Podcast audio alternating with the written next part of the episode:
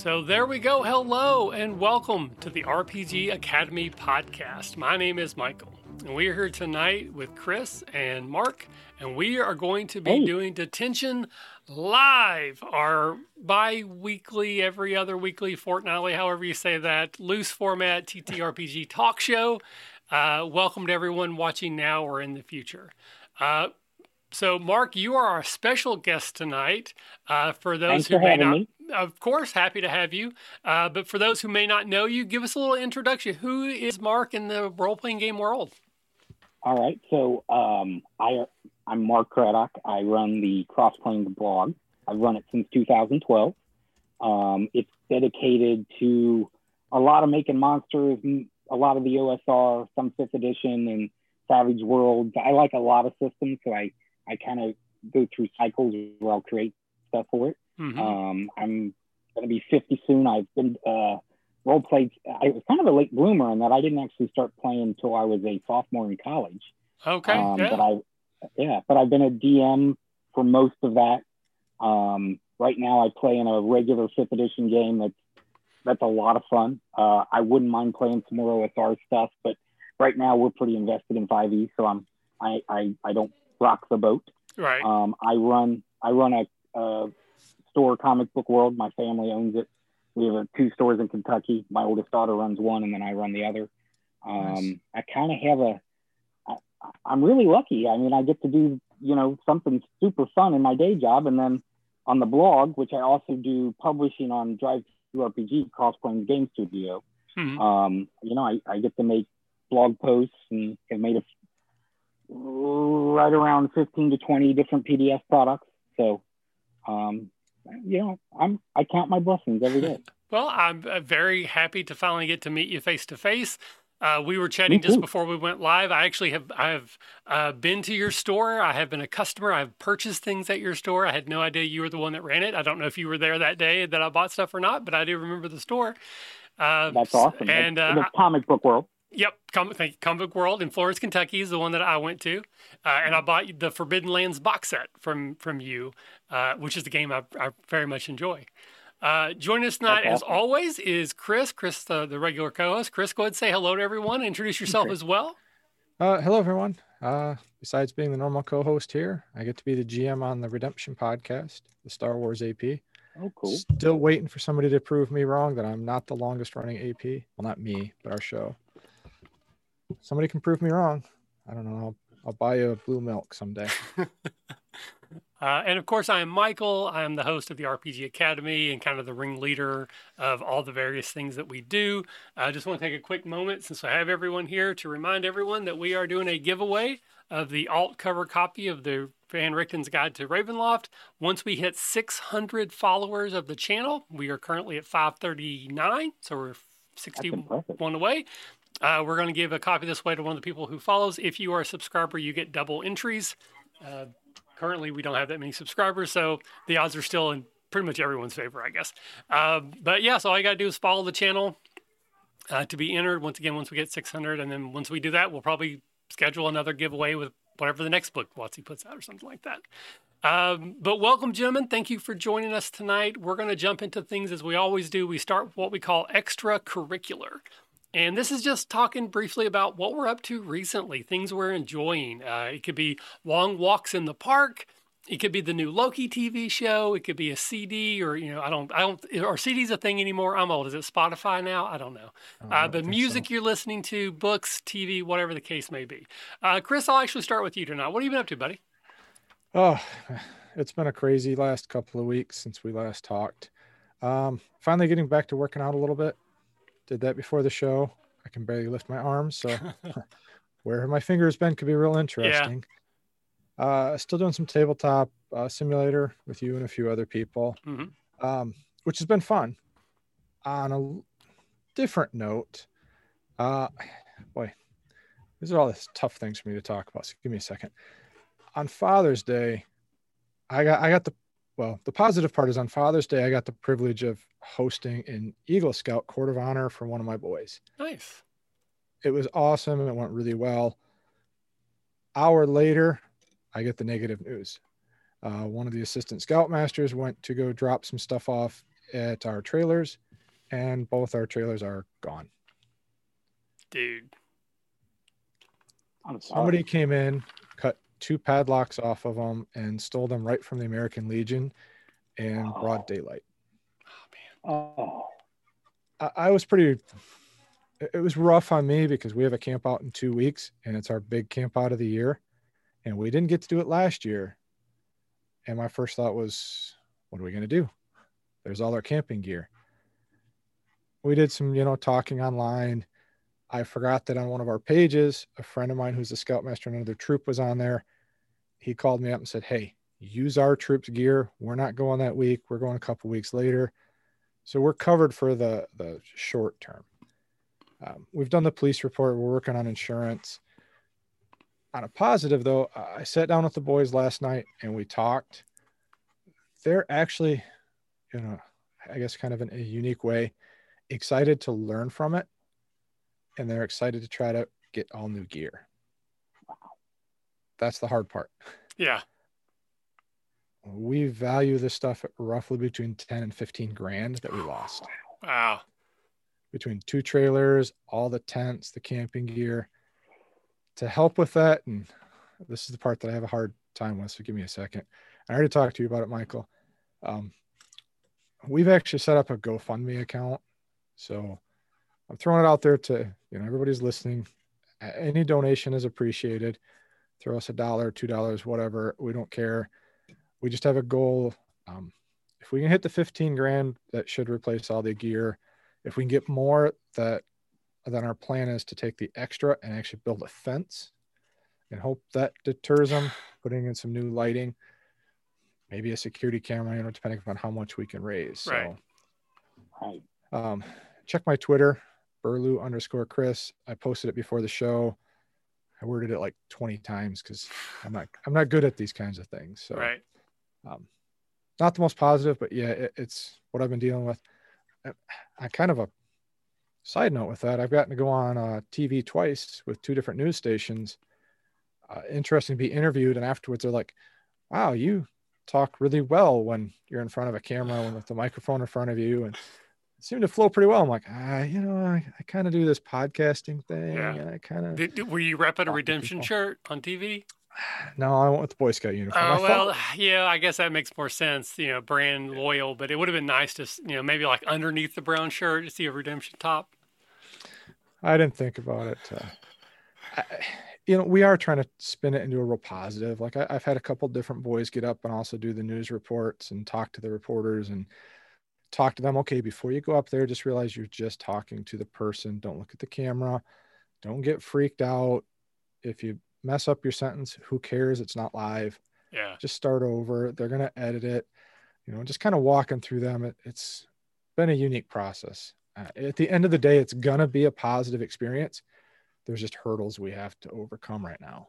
yeah. I had a chance to be on a, a local TV station for a catacon a few years back. They had me on their morning show like 7 a.m. or something to talk about it, and I was terrified. Uh, it went okay, but yeah, I was I was terrified. All right, uh, so Mark, we'll go to you next. What are, what are some things you've been up to recently you'd like to talk about? Um, so I had a big day today. I uh, I don't know how many people, if you how into comics you are, uh, but I was able to buy the first appearance of Wolverine, both Hulk 180 and 181, and the first appearance of the Punisher today. Uh, that was pretty cool. So Nice. um, Wow. yeah, I, I get to, I, like I said, I have a, I really enjoy what I do, both for a living and you know as an amateur, and uh, that was pretty cool. We, uh, my my the founder and owner of our company, Paul, who's my father-in-law, um, he retired in November. So while I worked with him for 20 years, now I'm getting to do this stuff by myself, and it's pretty fun. Mm-hmm. Nice. Yeah. I, I actually owned the first appearance of Wolverine at one time. And I. I also owned the first appearance of Morbius uh, at one time. And then I lost my entire comic collection from a flood.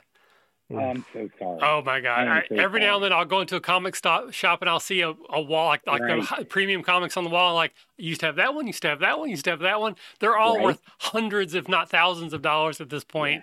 Uh, and I have a collection. I, st- I started recollecting again later, but I missed out on some of those you know, premiums. I did find. I actually went through my comics maybe about six, seven months ago. It's on the YouTube channel. I, I just pulled out my boxes, was just going through them on Yeah. camera, and I do have the first appearance of Gambit.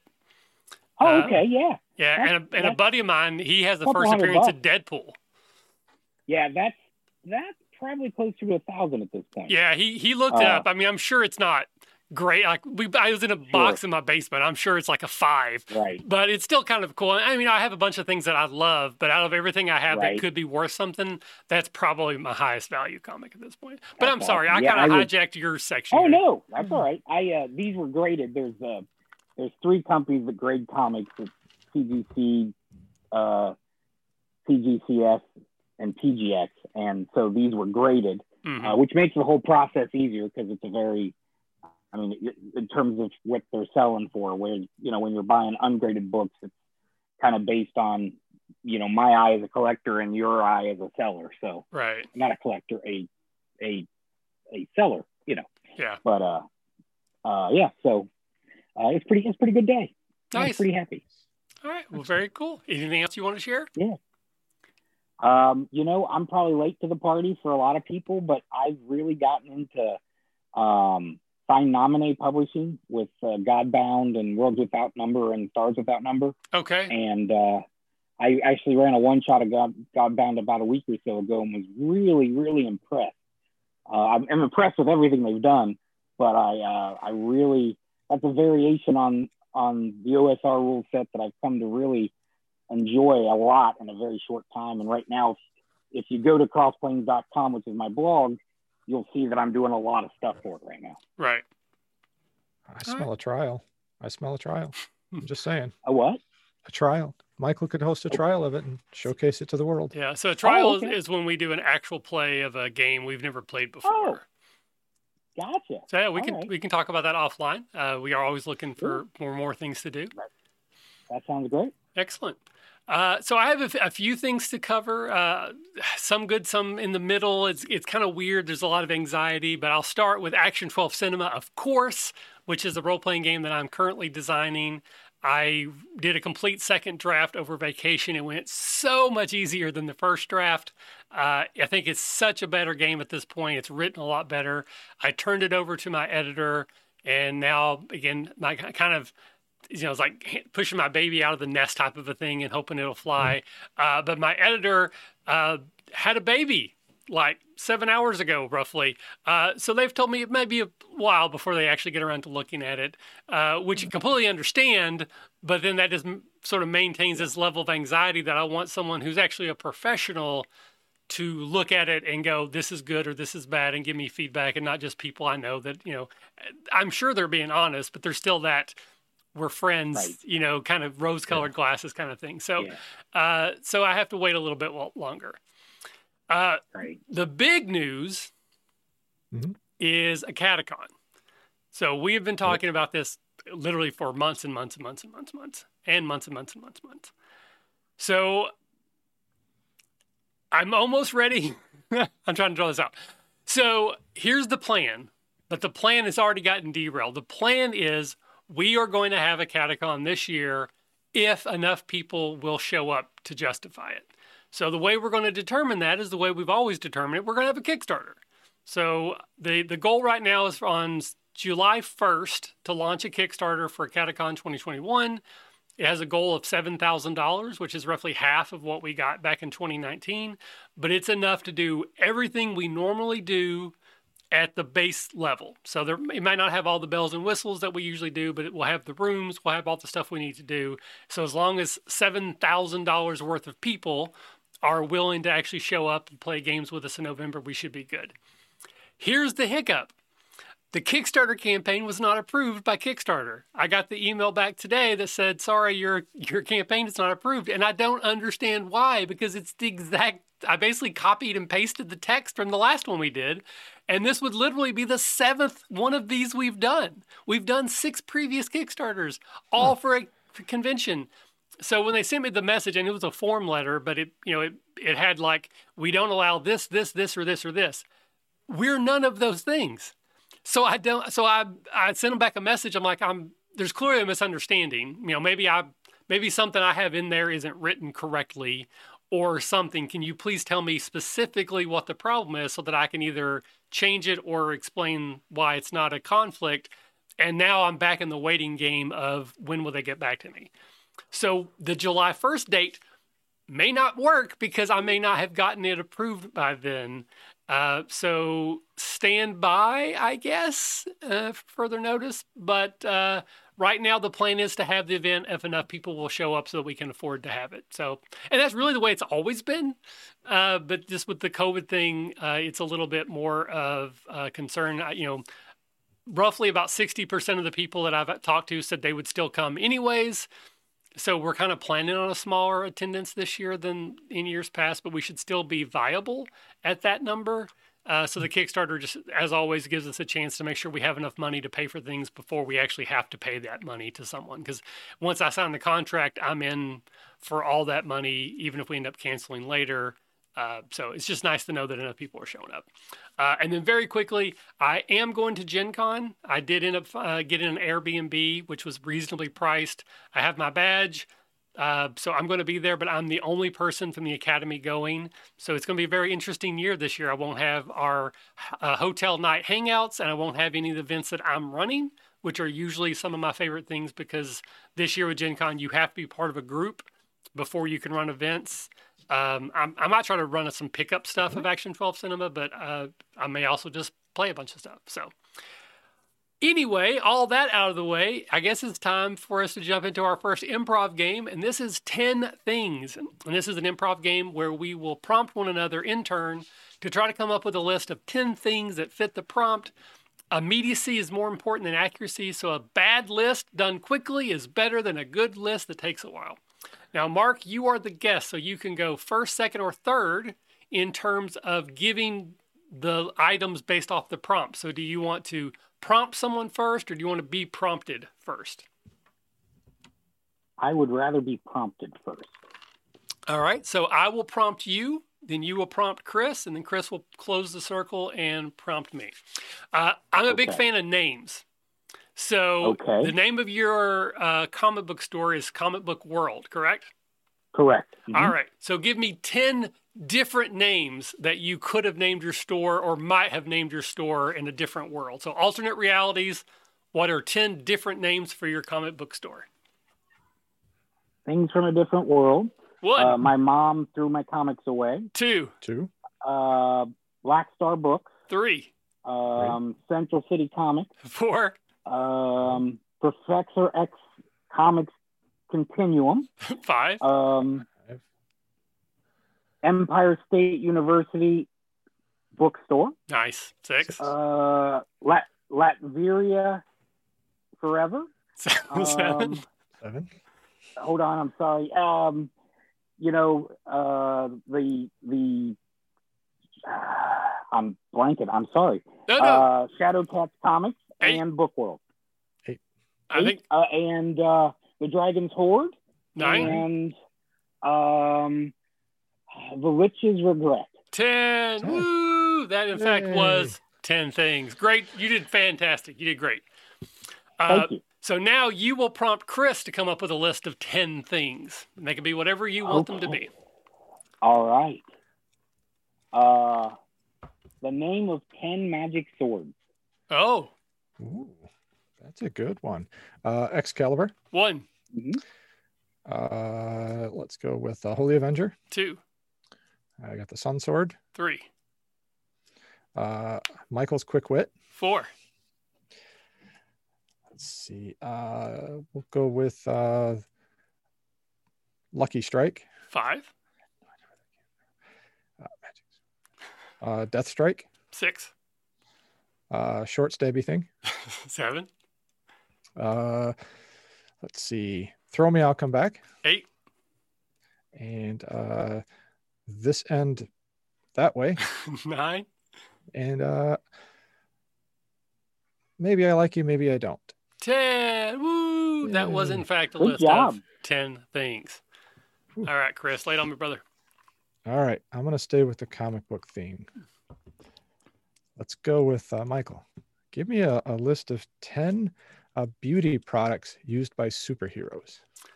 Okay. Uh, well, uh, God, I'm trying to think of adamantium stilettos. Does that count? Um, Shadowcat blush. Two. Um, or a concealer. Be, yeah, Shadowcat concealer. Uh, Rogue's Rouge. Three. Uh, Wolverine's hair gel. Four. That's a brand name, not uh, ownership. Um, Hulk Ball Busters. It's like a cup sort of thing.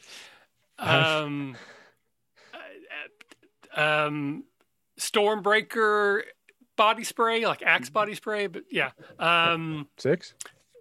um, oh, Colossus has got to have like a, a sunglass brand of some Okay, sort. Ru- ruby quartz sunglasses, of course. Blue, like red blockers, not blue blockers. Yeah. Okay. Um, how many is that? I don't even know. Seven. Seven. Okay. Uh, I'm just going through comic book characters. Oh, um, Professor Xavier's hair shine. Eight. Uh, uh, Quicksilver foot, uh, uh, fungal foot powder, Nine. and uh, Scarlet Witch's um, rosary bead necklaces. Choke, oh, choke, chokers, chokers, definitely chokers. Yes. Yay! Hey, that was in fact a list of ten things. All right. Good job. So now we're going to move into used books. And this part of this the show here, we're going to let Mark take over. Mark's going to talk a little bit about a campaign that he has either played or ran in previously. And the idea is we're going to try to mine some of some, something out of this story, think, either things that went really well that we could take to our own tables, or maybe something you tried that didn't work well. And we try to figure out maybe what we could do differently, or maybe avoid those at our own table. So, Mark, take away. Tell us a little bit about this campaign you wanted to share. So I ran out of the abyss, which I think was maybe WotC's third campaign for fifth edition. Okay. Um, it starts out in the Underdark. You actually start out as slaves of uh, Drow, and um, you quickly kind of. It, it was what was interesting is there's also these other um, slaves, and each of them were were, were really well fleshed out. Uh, fleshed out. One of them believed he was the Avatar of Baal, for instance. okay. Um, which, which what was cool there is I was able to kind of, I was able to kind of turn him into a long-term nemesis who they were really unsure about. Mhm. Uh, you know, was he really the Avatar Baal? Was he not? Um, I did find though that after, I think by about fourth level, uh, started at level one. Uh, the only campaign I've ever run from level one to level twenty. It was pretty sweet. Um, but about about level four, we were all a little bit tired of the Underdark. It was hard to keep explaining interesting grottos or caverns or pools. So we uh, we went up, and at the time, I I was reading. I guess I think I had read the Sundering, which was w- Wizards of the Coast. You know, kind of fixing the Forgotten Realms after they combined it with Abeir, and um, so I'd read uh, some of the more recent uh, Drizzt novels. So I I kind of took some of that material. There was a they ended up like uh, becoming fairly embroiled to the, a community of a of a uh, fort town. Um, and then, weirdly enough, I, I guess I'm allowed to say this. I also playtest for Wizards, and so I had I was playtesting at the time the uh, Storm King Thunder. okay. So I took a little bit of stuff from it because I was, I mean, I liked the drow, um, but I didn't want just one enemy throughout. So we uh, we kind of eventually had the the giants kind of entered this battle for this um, this this town, which was a, kind of the only um, trade trade center within a fair amount because it's uh, you know on the Sword Coast, close to Icewind Dale, that kind of stuff. Not the ten towns, but close. And um, we did a lot where you know the there was a lot of paranoia because we had uh, we had drow infiltrating the city. We also had the threat of giants approaching. Um, it, it, we so it was kind of nice. We turned it into an urban game for maybe about 10th or 12th level, um, which was kind of neat to go from Underdark to Wilderness to urban. Um, what I was finding out, uh, I made a few bad assumptions. I kind of thought challenge rating worked the same way in fifth edition that it worked in 3.5 or 3.x, whatever, uh, and it doesn't. Um, and I started learning that I think our group was four players, but all four of them were very. They were not min maxers, but they learned to play their characters really well. Okay. And when you've got that combined with my misunderstanding of challenge rating, most fights were were pretty easy, and they didn't mind it, you know, because they're having fun. But Right. I, I kind of was, you know, getting to that point of why am I even wasting the resources if it's not even really wasting the resources? Right. Um, one of the things I did is I started tinkering with monster design, um, which I've been doing quite a bit on the blog. And so I started working out mechanics where even though bloodied wasn't a condition in fifth edition, I took it from fourth and hey, when this happens, this ability goes off. It it gave me some chance to kind of flex my muscles. Um, eventually we have the the drow and the giants you know run basically destroy the town but they were able to get a lot of people out and they um they we kind of then took the survivors to a nearby location i don't remember what and i apologize No, no worries. it's been a it's been about seven or eight years um and then we kind of transitioned the game over to waterdeep where so having felt like we'd exhausted everything with the drow and the giants i always was very interested in running a Tarrasque. i always thought that would be pretty cool Mhm. um, so knowing that we were 12th level and we I had enough to get us to 20, um, I started basically I I discovered that Bahamut and Tiamat had a third had a brother. Um, and I can never remember his name. I believe Charlie, I think. killed him. Steve. It might, it Steve. might be, yeah. Yeah. Definitely Steve. Chad. Sounds like a So what, Chad. what, yeah, something like that, yeah.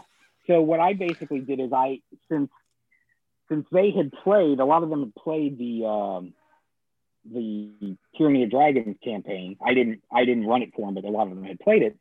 And since they had prevented uh, Tiamat from coming back, I kind of created a group of uh, chromatic dragons that were very upset with her. And so they came up with a plan where uh, they assassinated her. And in Ooh.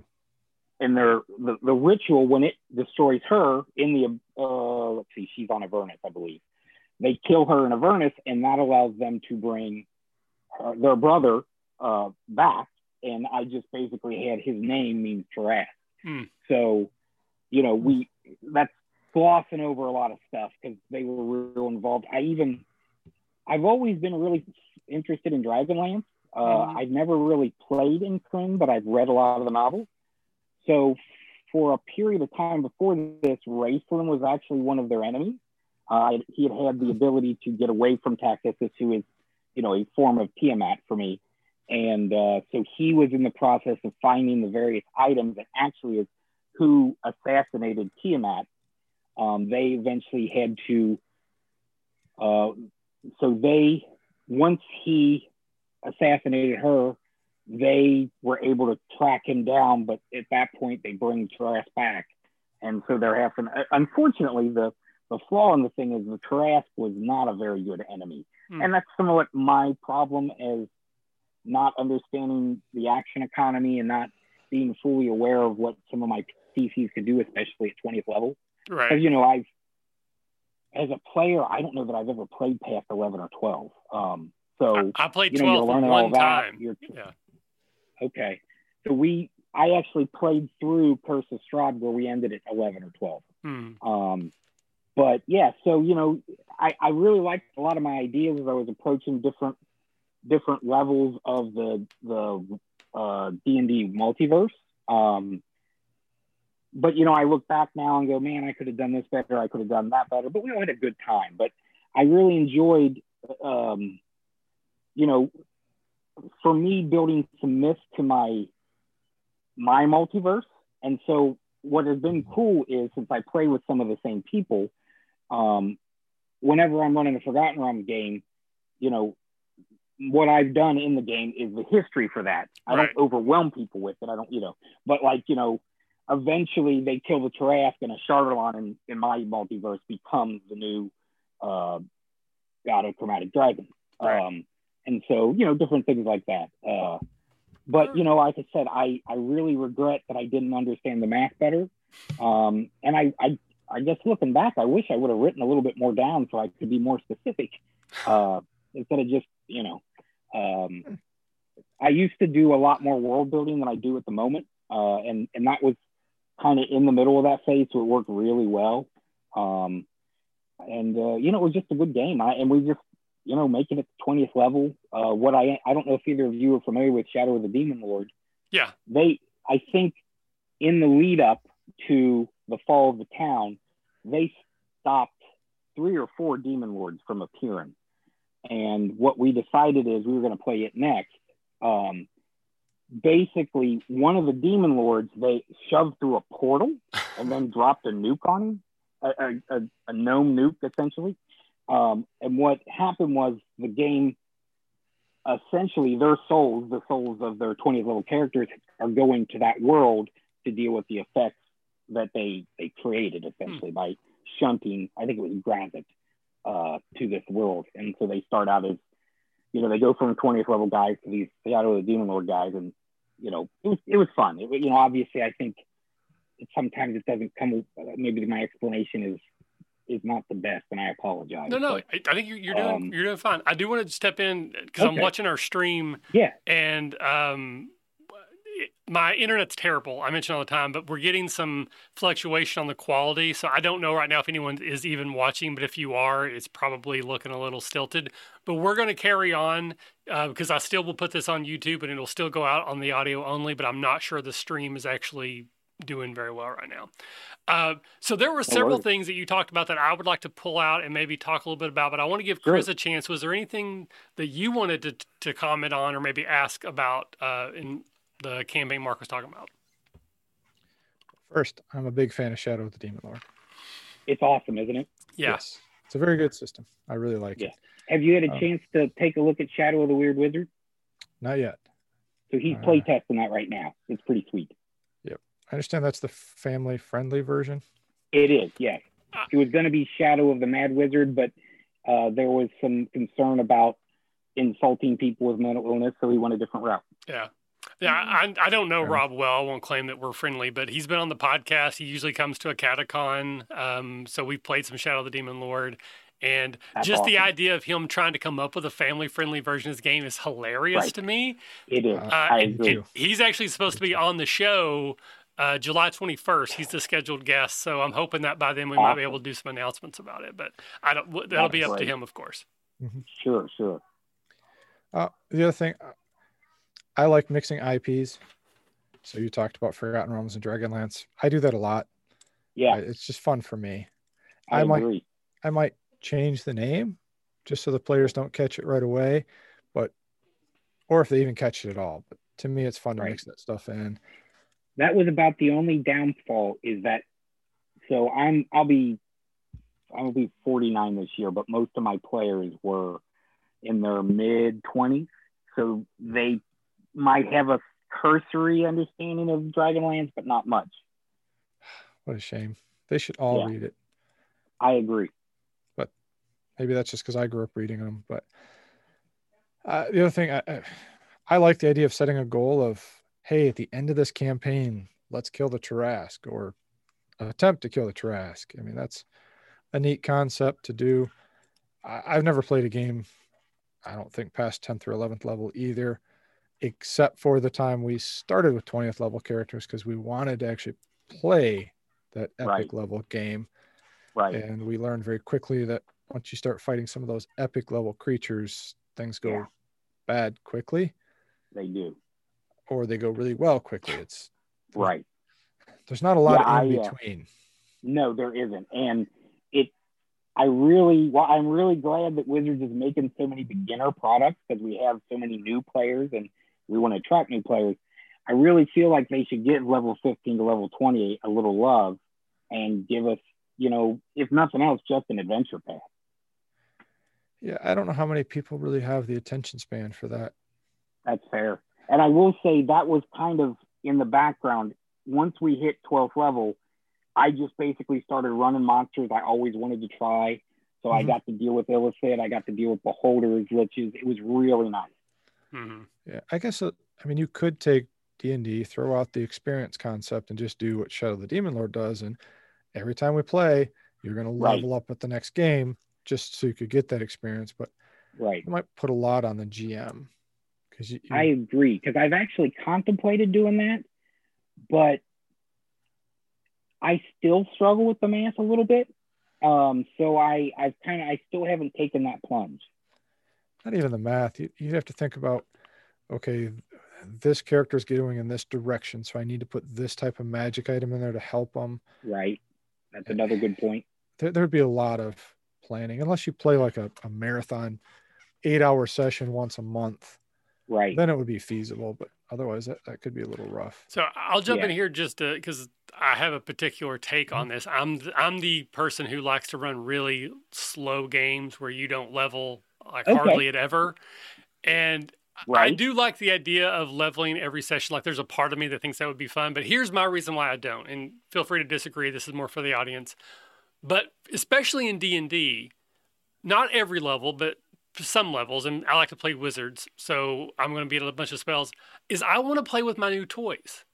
Like I don't want to get to the third level and get my new second level spells and don't even get to use one because of the way the Right. campaign works out. And the next level or next game, I'm fourth, and before you know it, now I have my third level spells. I never even got to use my second level spells. And you know, Right. same thing like abilities and powers. I want to have time to to play with all my toys before I get new toys. And that's my biggest issue with leveling up so fast is that you're constantly getting Sure. new toys and you don't get to play with your old ones. And I get I'm probably in the minority, especially how slow I like my games to progress. But that would be at least my pushback on the idea of leveling too fast is let me play with these new abilities before you give me an, another one on top of it. But I, again, I apologize. I digress. And- Chris, and I- No, No, good. In our case, uh, we only play about a max of four hours, three to four hours, and so that is something that kind of informed my decision not to bring it to D and D because there is more system mastery than there is in Shadow. Yeah. And you know, while most of our players are are pretty involved, we have a few casual players, and they already kind of feel a little detached because you know somebody's telling them not to use this spell or whatever. Yeah. I mean, we're lucky our group's really good. There's a lot of respect, but you know, uh, and and while I did use milestone in D and D, I it I agree there would be a disconnect, and I weirdly I actually like I ran Dungeon Crawl Classics a few years ago, and when we got done with the uh, uh, the funnel, I was like, I would love to just play these little guys. You know, I, I don't mean little, but you know, they, aren't heroes. You don't use. I mean, I I've created a setting that's very much um, inspired by Lankhmar, which I've only read a bit of Leiber's stuff, but I always think it's kind of neat to be the underdog or the city rat who's just trying to make it through. You know, uh, Yeah. I, I I think it's pretty cool. Yeah. Fair. Also, a big Yeah. fan of Warhammer's Old World. So Yeah. You know, I I commend you for mixing all the different stories in and thank you. going from the underworld up. Yeah. I, I'm that the guy who's interesting. I'm, I'm the guy who's not the biggest fan of the drow, but to me, it's just because they're. I don't like how kind of one dimensional they're written. Sure, and I respect that immensely. Um, you know, I think in my case, so uh, you know, I didn't start playing until I was in college, and I think the very first AD&D product I got was Menzoberranzan, Mhm. but we didn't Okay. we didn't play a lot of D&D. Um, I started playing with Champions Fourth Edition, and we went from uh, a system that I learned that I could do anything to a DM of AD&D Second Edition who wouldn't say yes.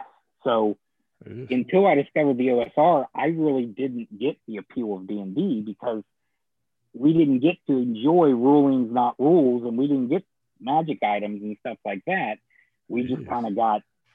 He just was a very tough DM, and I'm sure in his mind he felt like he was making us earn stuff, but in reality, we just didn't enjoy the game. Yeah. Uh, but I, you know, now that I'm older and wiser, I can go, hey, I should have just said, hey, man, what are you doing? Right.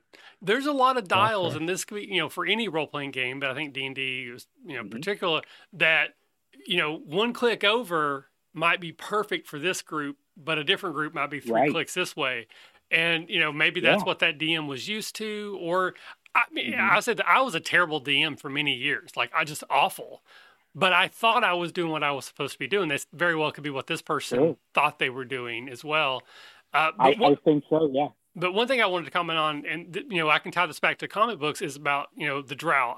I'm also not particularly a fan of them, but I think that there's an opportunity there, much like a comic book character. Sometimes a comic book character will be introduced, and they're a little one note, they're a little hacky, but then the right creative team takes that character and they pop.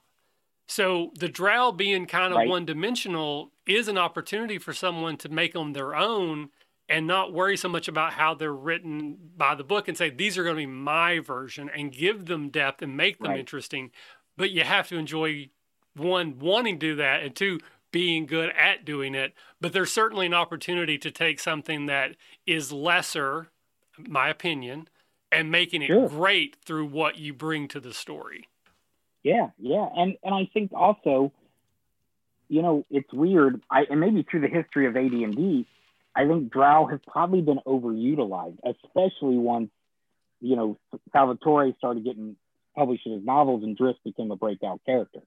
Um, so I, I, I definitely agree with those observations. So, Chris, again, anything else you wanted to, to, touch on? I feel like I keep interrupting. I keep asking you, then I interrupt. So, just you know, ignore me. Um, there's a lot to unpack, and and what you talked about, because I mean that was such a long campaign. I don't know too many people who've successfully done that. So I, I think it was 14 months. Which, looking back on it, I, you know, especially coming out of a, a, a an epidemic, you're thinking, how did I even have the time to do that? Mm-hmm. You know, um, and and it, it, I've tried to recreate it, and thus far it hasn't happened. So, you know, we'll see. I, I hope one day to say I've run it, done it twice, but I don't know. Um, yeah. I guess. And especially as I move, you know, I've been playing fifth edition since next, uh, and so that's like 2012. And as much as I like fifth edition, I'm a little tired of it. Not in a bad way, just I've always been more of a. I mean, the OSR taught me to love D and D, and I think better understand it. But I've always had a passion for other systems. Um, so you know, but we have what's wonderful for the first time in my case, I have a group with two other great GMs. So I'm getting to play a lot more than I ever did. Right. And that's been really rewarding. Oh, that would be nice. Yeah. Yeah, it is nice. I, you know, I'll get GMs. to the end of the week and I'm like, I don't have to do anything but sit down and roll some bones. Yeah. Yeah. I think that's most GMs like little minor fantasy. Right. Finding a group of other GMs than just uh, yeah, it, it uh, we um, AJ and, and David are, are, the two DMs in my group, and they're just spectacular. Right now, we're running, we're playing through uh, Avernus, about the Baldur's Gate one, where we're we're now in Avernus, and I think we just hit tenth level. So, nice. and we started at we started at level one because I died. My my original PC was a a cleric, and he died in the very first session. What are your thoughts, Michael? Uh, so there's a, a, couple. One thing I wanted to ask, um, you already touched on it, was like how long did it take to go one to twenty? But you already covered that. But I, then I wanted to ask about the characters. You know, how many character deaths did you have in that, where people had to bring in new characters, or did the same characters actually make it through the story? So we lost. One of the players had a wizard that and I believe it was first level. Um, they found a book, and it was odd.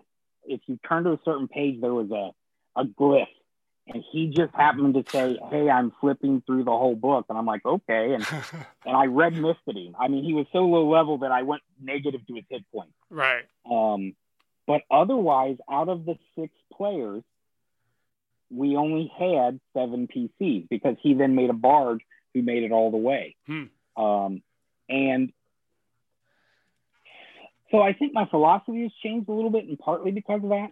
I've always so I didn't read a lot of fantasy growing up. I read comic books and enjoyed action movies. so I always was very much about as a DM, and especially with the other DM I dealt with who was so hard on you. Right. I wanted to make the players feel spotlight. You know, the spotlight is about them. Mhm. Um, and what I ran into is I really enjoyed making it about them, but because again I I was having trouble with challenging fights, you know, I tried to move us a little bit away from that because I just didn't understand why I'd waste an hour of game time if they're just gonna, you know, walk right through it. Right. Um, I felt like I got better at it, but I still struggle with it when I'm running fifth edition. I mean, a lot of times, thankfully, our group can go, they'll enjoy combat or they'll enjoy role play. And I find that the older I get, the more I, I kind of just gear towards role play. Yeah. Um, and, and that's cool too, you know, but at the same time, you know, maybe if I've had a bad week, I just want to sit down and kill some monsters and take their stuff. You know, Right. it's just, I, I think it's not just your group, it's also what day of the week it is and how your week's been. Right. Yeah. No, I know, completely understand uh, that. Yeah. So, um, but yeah, I, I, I don't mean to keep harping on the CR, CR thing. It's just, I guess I still struggle with that. Well, I don't think it's you struggling as much. It's it's pretty much an open secret. The CR doesn't really work after 12th level in fifth Right. edition, and so it's you're just Right. guessing anyways. Uh, and I, Exactly, I'm very yeah. much a pro fudgy DM, so I'll just throw a monster. and I'll just keep Sure. adding hit points until I feel like it's been fun enough, and then I'll kill you, or it'll kill you'll kill it. the the best fight we had, I, I called it a rage monster that literally at each tier a new power would kick in, and they love that fight. That was Yeah. they still talk about that fight, which is great. But I'm like, that's a real, really odd way to build a monster. And I, I also, you know, when I used to run second edition, um, I never thought worried necessarily. You know, I was more organic with things. They're like, well, if they go into an area with a level 14 creature, uh, yeah. Um, Right. but on fifth edition, I've kind of bought into that whole, you know, uh, I, I don't know if being fair is the right, but they're very concerned about making the experience positive, which is great. I mean, I've been enough around enough negative gamers, I get it. Uh, but you know, uh, I kind of told my players that whatever I run next, we're just going to do a little bit of old school in terms of, you know, hey, we're if you guys go somewhere and it's out of your league, you're going to run or you're going to die. Right. Um, and you know, and again, I think that's just different philosophies as you're playing. Yeah. Uh, and this isn't directly related to what you said, and I apologize, but but it's something we haven't talked about yet. So, can you touch on briefly what it's like to play test for WotC? Like, how do you do that, Oh, sure. and then what does that kind of look Yeah. like? Because we've never had anybody talk about that before. Sure. So back in 2012, I had a, you know, I run a store, so I had a rep at Wizards of the Coast. hmm And it's weird how it happened. I went to Gen Con that, I guess, in 2011. And I don't know if you guys went, but they had a, a whole elaborate drow setup and you could get these dice. And I was missing like two of them. So I, you know, my rep and I had a pretty good repu- or, you know, uh, relationship. Uh, so I was like, hey, not a big deal. Um, do you think, do you know if there's extras these? I figured if there were, they can just send me a couple dice, you know. So it turns out they, those are hard to get. And he, we were talking and he felt bad. And he's like, you know, I'm gonna, I'm gonna put you in our friends and family program. I'm like, okay, that's fine, you know. But what that did is it, so I think next went live, if I'm not like saying May of 2012, I got access to it in January. Mhm. And it was weird because I had just started the blog. Um, my best friend had moved to Florida maybe three or four years earlier, and our group we've we've been playing together since we were in our teens, but it a lot of it wasn't very positive anymore uh, for various reasons.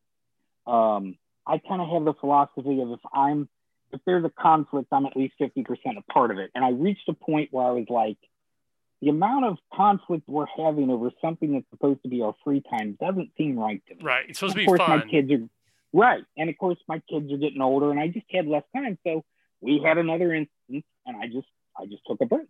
Uh, and for a long time, didn't think I was going to go back because we were running stuff in store, and I just I kind of lost my passion for it. Um, but we weirdly, when all of this happens, is I had been asked to join a Pathfinder group, and I thought, well, I'll try it.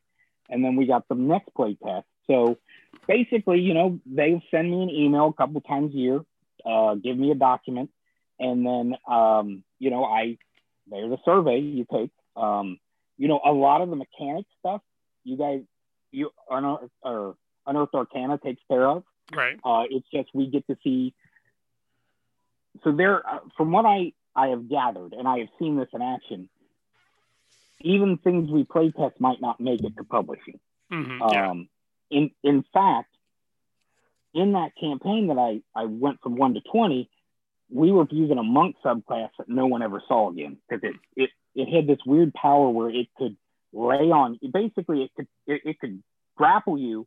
You could spend chi, and no matter what it was you grappled, regardless of size, it couldn't get up Hmm. uh, which made the Tarrasque fight really terrible, by the way, because I didn't factor that. But um, yeah, you know, you get three to four, uh, you know, PDFs a year sometimes, and you're just given a window. It's I've done a lot of play testing, so it works pretty easily. Um, you know, they're they're real easy to deal with, in my opinion. Uh, we all have, I- you know, I I, you know, I'm obviously not talking about anything recent because I don't want to break an NDA. I Right, feel right, like yeah. since that was, you know, something from that's already been published is not a big deal. Uh, but it is pretty cool. I, I won't lie. It's the only thing that I guess you could call a downside is by the time a product gets announced, I've already kind of been like, oh yeah, I forgot we did that Yeah. you know, uh, which isn't a terrible problem to have, but it is a little weird. Uh, and we've gotten to the point. So it used to be whenever we would get the survey, you know, we would kind of share it and talk about it. But now most of us, uh, because so like right now, David's running. When he's done, neither me or AJ will take over. We don't know what. But a lot of times we're no longer all looking at adventures because there's multiple people who might run it. Mhm. And so some of it is a little a little different than it used to be, but um, but mostly what we get are adventures because the UA takes care of all the mechanics. Gotcha. Yeah, I think Yeah. that's an interesting thing. I've, I've never had a chance to do that, and the, I would I, the way I run games, I'm so loosey goosey on mechanics. I would be a terrible playtester anyways because I wouldn't give I- any know- valuable feedback. Not necessarily, and and you know, playtesting is a lot of times easier than people think because I I think a lot of people are just they don't think about it or they're a little nervous about it, but most you know, like Rob Robert Schwalb, you know, I've play tested him a shadow, and I'm we're doing uh, Shadow of the Weird Wizard, and there's a, a fair number of people testing that. Um, so it's it, it, and it's also though, you know, the the big requirement is just having the discipline to go through those steps. Yeah. You know, like sometimes we'll not all of us can get together for a playtest session, so we're just kind of trying to use as many of us as possible and and not derail it from our main game. Right.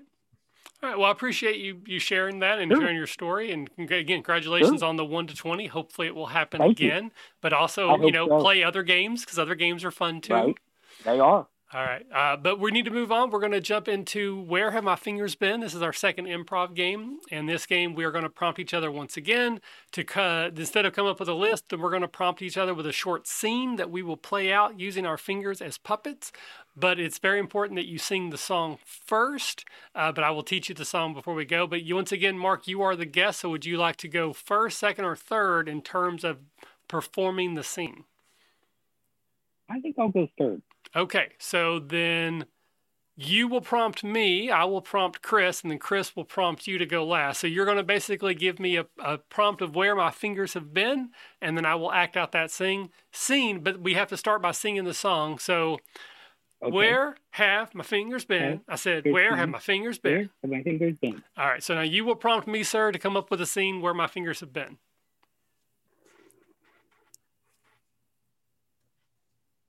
I'm sorry. Uh, No, no, no worries. The New York, the New York sewers.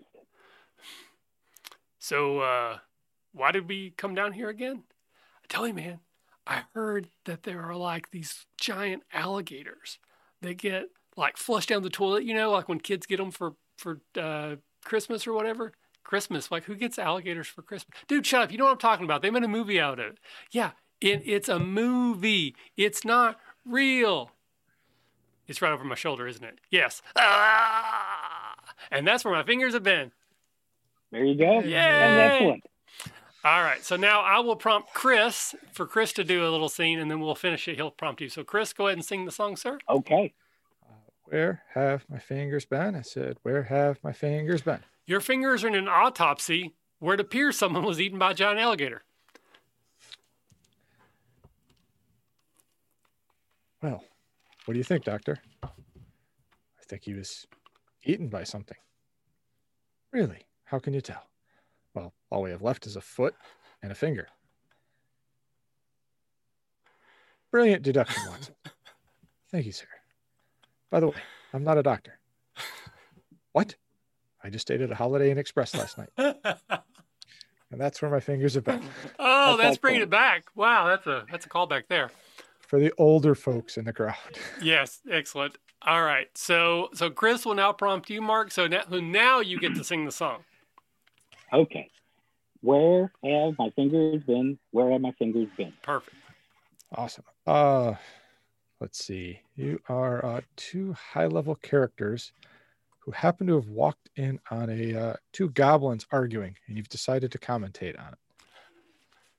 Um, they uh, they think that that turd is a gem. Yeah, what's up with that? I think they're stupid. Well, yeah, I mean they're goblins, but you know it, it's a turd. Is, that one licking the turd? Don't don't. It's their culture. You can't be like that. You know we're supposed to be more enlightened. She's eating poop. I mean, poop. Hey, hey, what? Um, why are you eating poop?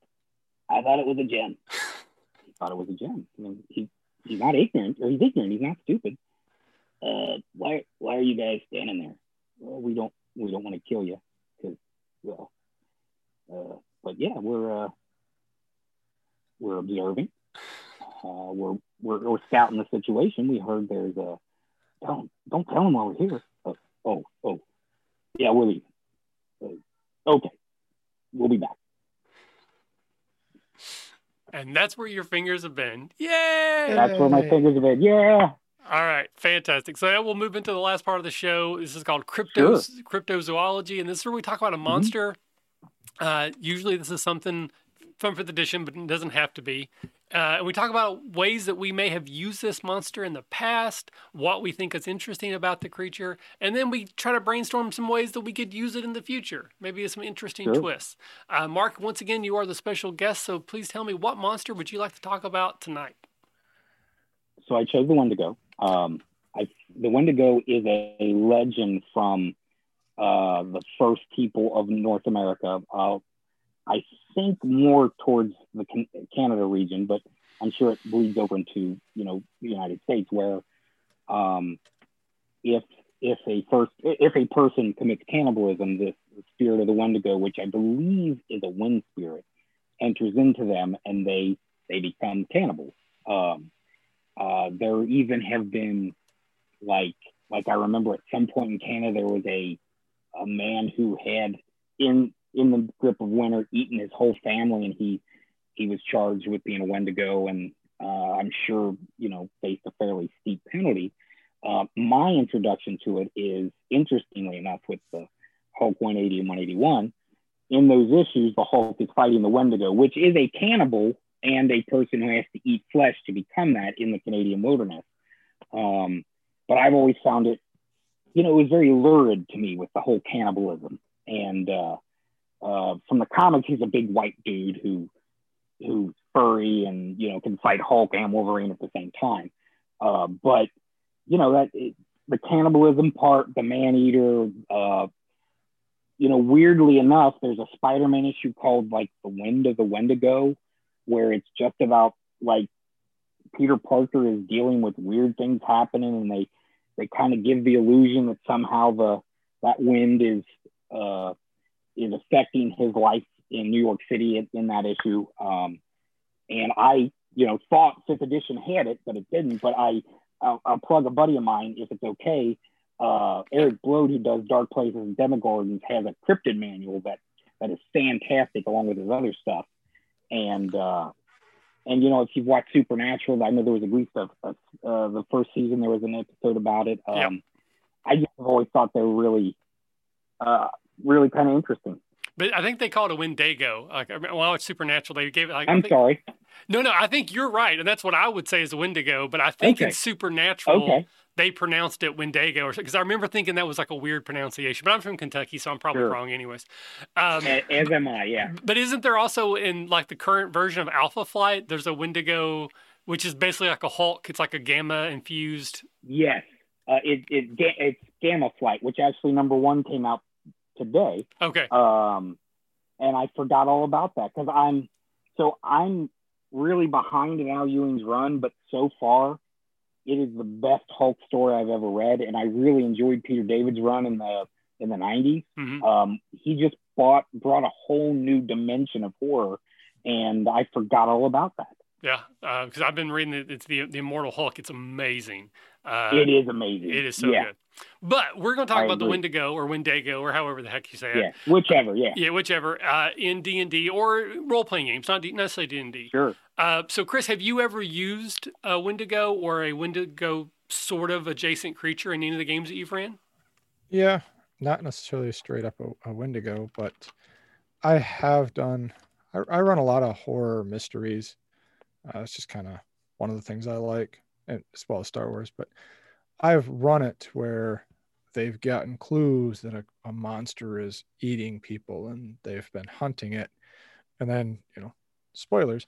It turns out the person that actually hired them was actually the one doing it all. He was actually a cannibal, but he was actually replacing he had to replace body parts and eat flesh to stay alive because he's immortal and he's just going from town to town doing this and they finally figure it out Okay, that's cool. it, it was a pretty unique story uh, it was that was a lot of fun to try to keep hey look over here but this is what's really going on you know the whole magician thing. What system did you use? uh, the last time i ran i did in shadow of the demon lord Oh, okay, cool. And i actually used the Orkin filter out of there Hmm. It's All very right. similar as far as replacing body parts but I, i've done that a few times i like that idea it really throws players for a loop. Hmm unless you get players who are really good at investigating then you have to really start when they start asking questions about what kind of bite marks can i tell what kind of creature was chewing it? like they really get into that in-depth stuff and then you run into the game balance of how much do you mislead them? How much do you let the dice determine it? How much do you let them turn into csi where they're sprinkling baby powder and super glue when they solve the mystery you know that kind of stuff Uh, like I said, I haven't used the exact Wendigo, but I've used something like that. What about you, Michael? Have you used I- it before? I have never used the a Wendigo specifically that I can recall, and I just you know thinking of it, it's a, it's an interesting choice for a monster. I think because by its very nature, it's kind of an evil thing. Like there's not a lot of Yeah. ambiguity Yeah. with, you know, is this thing evil or not? I mean, I guess you could argue that like in a survival situation, you know, like that the movie Alive, and you get a plane full of people, half of them die from the plane crash, the other half it's either die cannibalize or die. Are they evil? Right. you know, I, I would argue that in that case they're not. But I think the curse of the Wendigo is specifically someone does an evil act and they become Right. the Wendigo. I don't. So I, maybe there is a moral gray question there that maybe someone that that could be the interesting thing is someone becomes a Wendigo, but they claim that you know it wasn't an evil act, and you know, do you come to their aid and you know maybe it becomes a trial you know the classic uh you have Yeah. to try to convince a jury that this person though they're an evil spirit now got there innocently somehow or or it was a mistake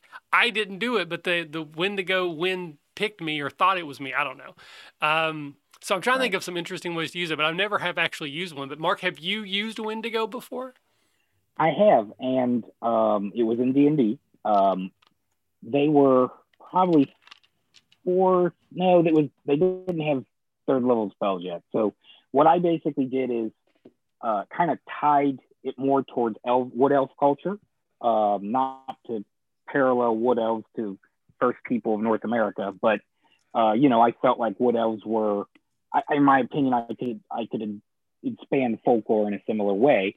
Mhm. And so, um, in their case, there's a uh, there was a there was an agreement with a town, with a village, where uh, the villagers could, you know, cut a certain amount of wood. Uh, that was some agreement they made over the last decades, and those people that were cutting the wood started, you know, being killed and mutilated, and so they had to go in and figure out what was going on. Um, you know, um, it it was probably a little more action oriented just because of the nature of D and D. Uh, but they, you know, they did have to deal with the diplomacy of the wood elves in the forest, and the wood elves were led by a uh, a treant, um, and so they had to negotiate there, and then they had to. They ended up finding some corruption amongst the humans, uh, and it was just kind of a. I was sort of laying the groundwork for this sandbox a little bit, where there, you know, there aren't easy answers to some of these questions. Right. Uh, yeah. So um, the wood elves in in so they had been infiltrated by um, some kind of cult. I think it was no, I don't remember. They were infiltrated, so they were exposing that, you know, and and the Wendigo was the catalyst for all of this. Right. Yeah, I, I definitely think it's an interesting uh, I, my goal is to never just have something that's just a bag of hit points. Like there's there's something to it. Sure. And when I run combat, sometimes sure. it's just bag of hit points. That's the way it works. But I try to think yeah, of some yeah. ways. And so the the first thing that came to my mind here is so the players come into this Arctic or this you know wintry type place, secluded area, and much like you know we've already said, there's probably been people disappearing, body parts being found but there's already an adventurer there, like a big game hunter sort of thing, who is all excited yeah. about hunting this fabled creature and is really super excited about it. And it turns out that they have manipulated things to create one because they wanted to hunt it. So they are actually oh. the bad guy of the situation. And at some That's point really... in time, the players use or have the ability to use like a speak with the dead and right. and then have that thing the, the, the dead person say i forgive you person who ate yeah. me and uh-huh. break the curse of, awesome. of the wendigo because once the once forgiveness has been offered, that would right. break the curse. I have no idea if this is true or not, but my version it would be. It doesn't matter. Yeah. And so the so the big game hunter then becomes the bad guy outright because they're so infuriated that they can't capture the Wendigo, and that's who the players would end up fighting if they actually followed the investigation down that line. They wouldn't have to, but sure. uh, can you think of any other ways, Chris, that you might use a Wendigo? I like the wind spirit kind of thought. So it'd be kind of neat to describe things as this wind comes in and the, there's not much left of the body and then it leaves and they have to kind of figure out what's going on. I think the Wendigo is definitely set up for a mystery. It's yeah, not really going to be something that you're just going to throw out there just to go kill and go collect treasure. Because sure. what's their motivation? It's probably to hide, try to seek a way to break the curse, which that could be mm-hmm. a neat one. Maybe somebody isn't a Wendigo all the time. And yeah. they they come to the party and say, you know, so and so cursed me, please help me break this curse. And they have to find a way to break the curse. Yeah. At the same time, idea. they, yeah, they they have to keep the Wendigo from not eating everybody. yeah. Well, and there's there could be a way um you know, I, I, think the traditional story is that it's tied to cannibalism, but there's there right. you could take that and say like maybe there's a fey spirit that curses people for other affronts, you know, and, they, and they could be petty, sure. like very petty right. offenses, and like half the people in this village are Wendigo now because they don't keep you know whatever the the ancient laws of the Fae, and they don't like pour salt out before every meal or something. You know, you could take it almost right. humorous but you could also make it serious where if you're greedy, if you lie to your best friend, or if you break your marriage vows, like there could be this whole thing of you become a, a cursed creature by breaking uh, mores or laws that maybe these people aren't even aware of anymore. Or That's. You could have the the kind of crazy Fae who thinks she's the most beautiful creature, but everybody spurns her. So if you don't like my flesh, I will make you crave everybody else's. Yeah, mm. that's excellent. I mean, that's a really kind of twisted way, but, But then, like then the party has to go figure out. Eh, the party Yeah, has to go I- I- find that creature. Yeah. I find I, I kind of unconsciously always have a slight horror bent to whatever mm. I run, which is weird because I've never, like, I don't, well, I read horror books now, but I never used to read or watch horror. I was always very scared of it. But I, I if I'm not really, if I'm letting my mind wander, it's going into a dark place. Yeah. So I, I, for I, the adventurers to deal with. right. right. I, I kind of again, there are no fifth edition uh, official Wendigo stats, but I think definitely I would kind of skin them like, uh, pardon the pun, uh, skin them like a werewolf. Where they again they aren't Yeah. the Wendigo all the time. They probably have regeneration. Like I don't I don't think you can actually kill a Wendigo without breaking the curse. They they will always come back at some point. So they could be a very frightening and deadly enemy if you do want to go a very combat heavy way.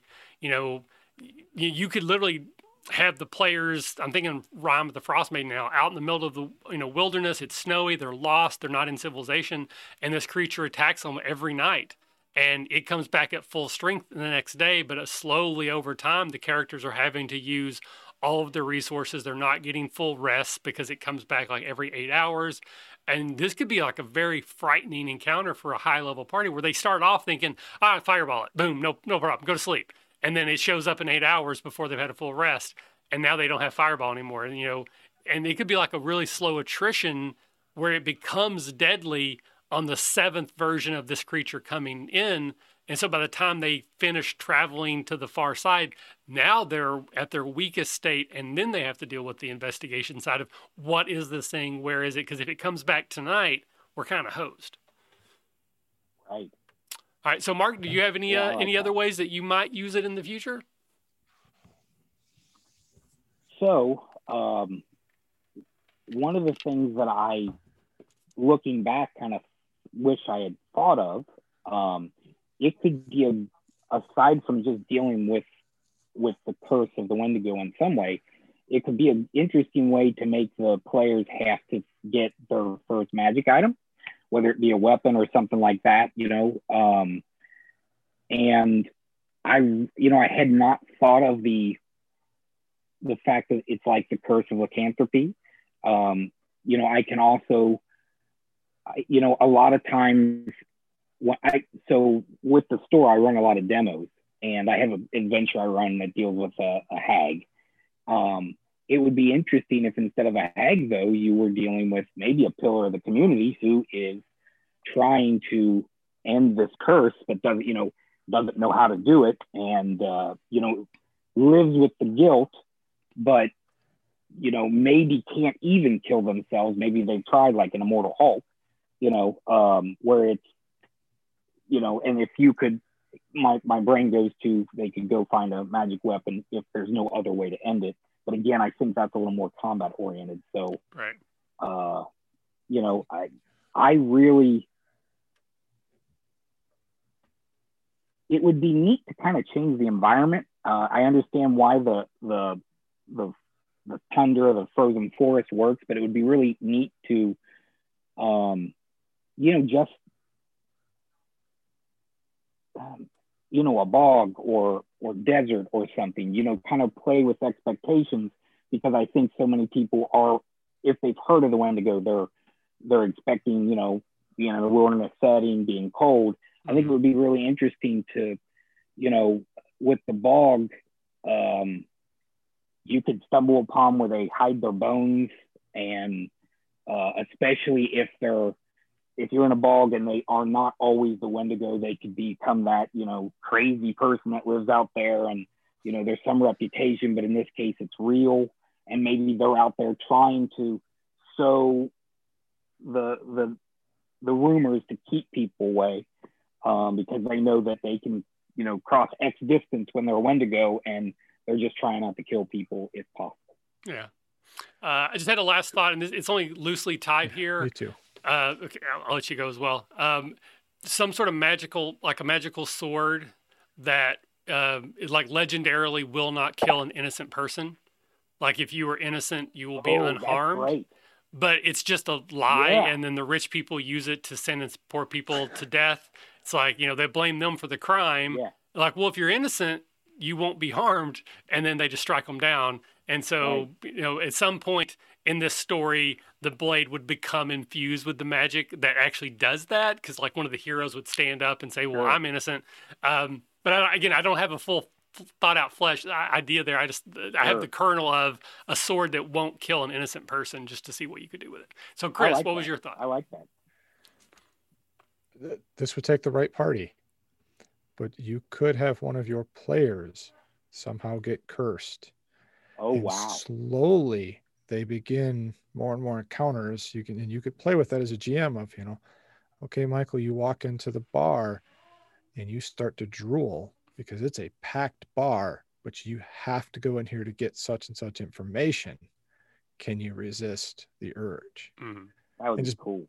build that up again you'd have to have the right players i Right. understand Sure, that sure. because not everybody's going to want to play around with the curse, but you could have that, and then the rest of the party has to, you know, find a way to keep them, you know, sit, you know, their their hunger, you know, in control, and keep them from turning into this horrible monster.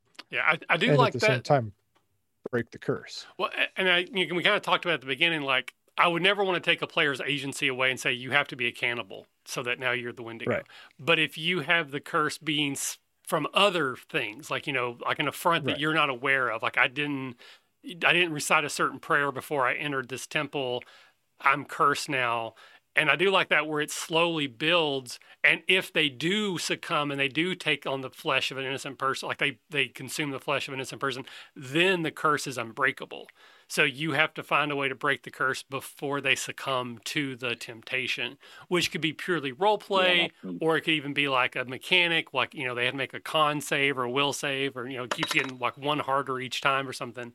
That could be a lot of fun. But yeah, I think that was my initial hesitation of having a player focused Wendigo is because the association with cannibalism. But if you change it a little bit, I think that actually actually could be a very cool encounter and very like a like a two or three shot. Yeah, It'd be similar to Yeah. va- vampirism as you slowly Yeah. start craving that kind of thing. Like I said, it would be a slow build. hmm and, and I would throw in things like you start realizing, you know, the, the smell, you can feel your, you know, your strength will be imbued. Like you start feeling like things are going to change, you know, in your body if you do this. So it'd be similar to vampirism, but hmm just using candles Well, cannibalism. and how cool would it be if you, if it was say your party's paladin and a more of a traditional paladin, and it, they get cursed because of somebody you defeated, and to end the curse, then they have to decide if they can work with this at least morally gray person who you know is gonna is gonna be their only because you know how many people know about Wendigo but aren't Wendigo. Uh, it would be real interesting to challenge moral uh, assumptions and and you know really explore you know what what you know they and their God believe and what they're willing to do and and I always when I think of a of the traditional paladin, a lot of times I feel like they're they're real sharp on things. Like they're not they're more zealots than uh, I'm not saying they're not good people, but you know, lawful good in the in a certain extreme could be just as dangerous as chaotic evil. Right. You know, right. um, you know, just and I always like we don't usually do alignment in our games. We usually do consequences of actions, but I always like I always like exploring assumptions and and also looking at culture and folklore and such. Right. Uh, and then it said one last thought. uh, The idea, I mean, again, maybe the paladin would be the perfect person to get this, where the the curse is slowly building, and then you get to a position where you're about to be attacked by this overwhelming force that it's going to kill everybody. So the paladin could choose to purposefully consume the flesh to invoke the spirit, so that they can then defend everyone else. It's like that. It's like a version of a sacrifice. Like I will allow myself Right. to become this cursed creature to protect everybody, but then I will have to live with this curse forever. Uh, Mm-hmm. Right. That could be a fun, you Yeah. know, kind of a almost like a superhero origin, supervillain origin story kind of a Right. thing. So, all right. Well, Yeah, that's very cool.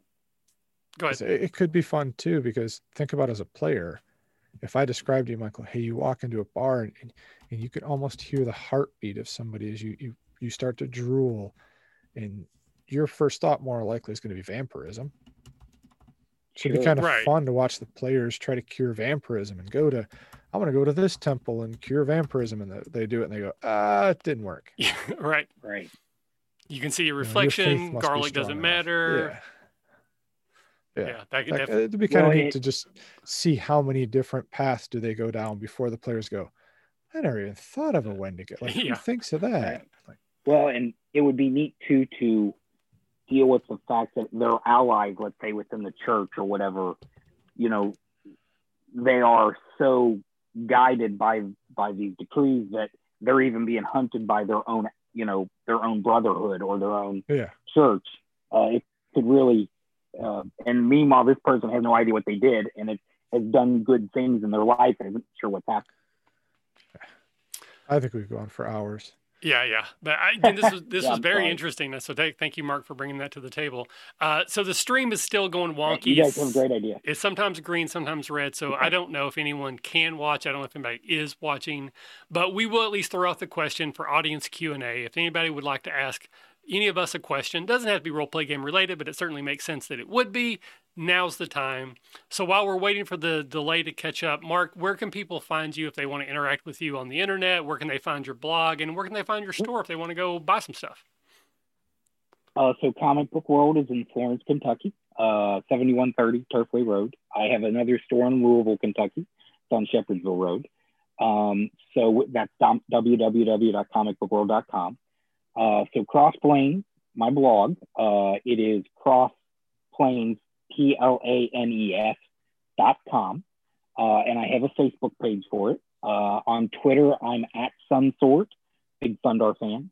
Um, and you know, I looking so cross planes comes from the fact that I always like pulp and I always like mix, you know, mixed genre stuff. hmm And Robert E. Howard was born in Cross Plains, Texas, P L A I N S. So that's where I get the, the name from. Right. Um, but uh, you know, um, yeah, I mean, I'm always uh, I'm always glad to. This was great. I cannot thank you guys enough for letting me come on here and talk and share ideas. I, I, this is phenomenal. You guys are great. Well, thank you. I- uh, I appreciate you joining us. I really appreciate it. Uh, I thought you brought a lot to the table. It's, it's always fun. Uh, Chris, where can people find you, you. on the internet? Thank you. Uh, Twitter is the easiest. Uh, it's Burlew underscore Chris. Uh, otherwise, you can hear my velvety tones on the Redemption podcast on a regular basis, or here. Yep. Every other Wednesday, we'll be here at 9 p.m. Uh, I, I don't know who the guest is for next time yet, but again, we do have Rob Schwalb scheduled for July 21st. So if nothing else, come back for him because he's a riot. I love Rob. He is. He's Yeah. spectacular. Yeah, so I can't wait to get him back on the show.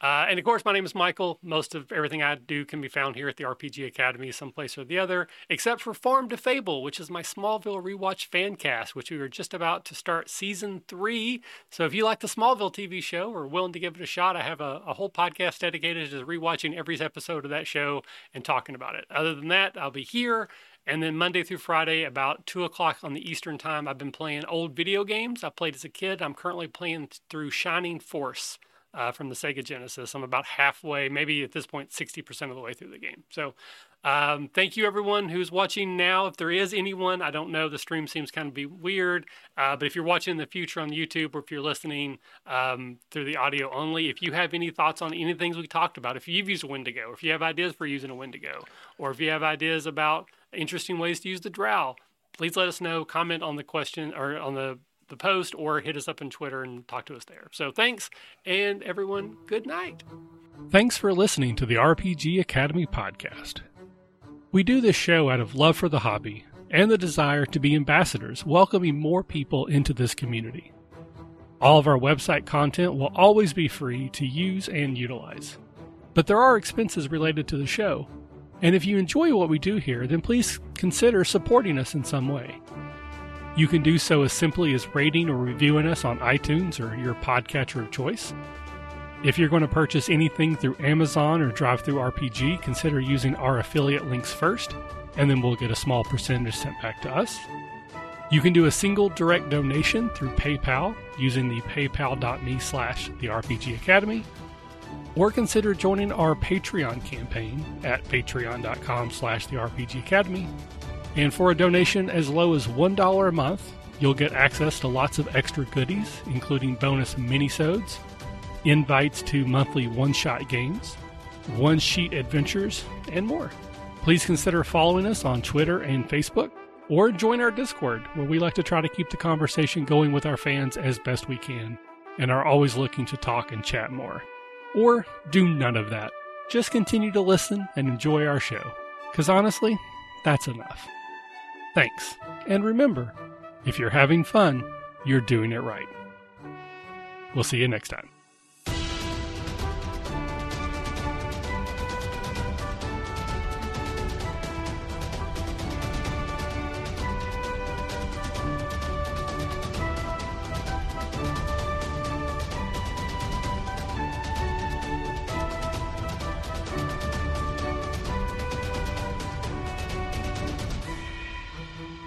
The music used for our intro and outro is Fly a Kite by Spectacular Sound Productions, used under the Creative Commons Attribution Share Alike license.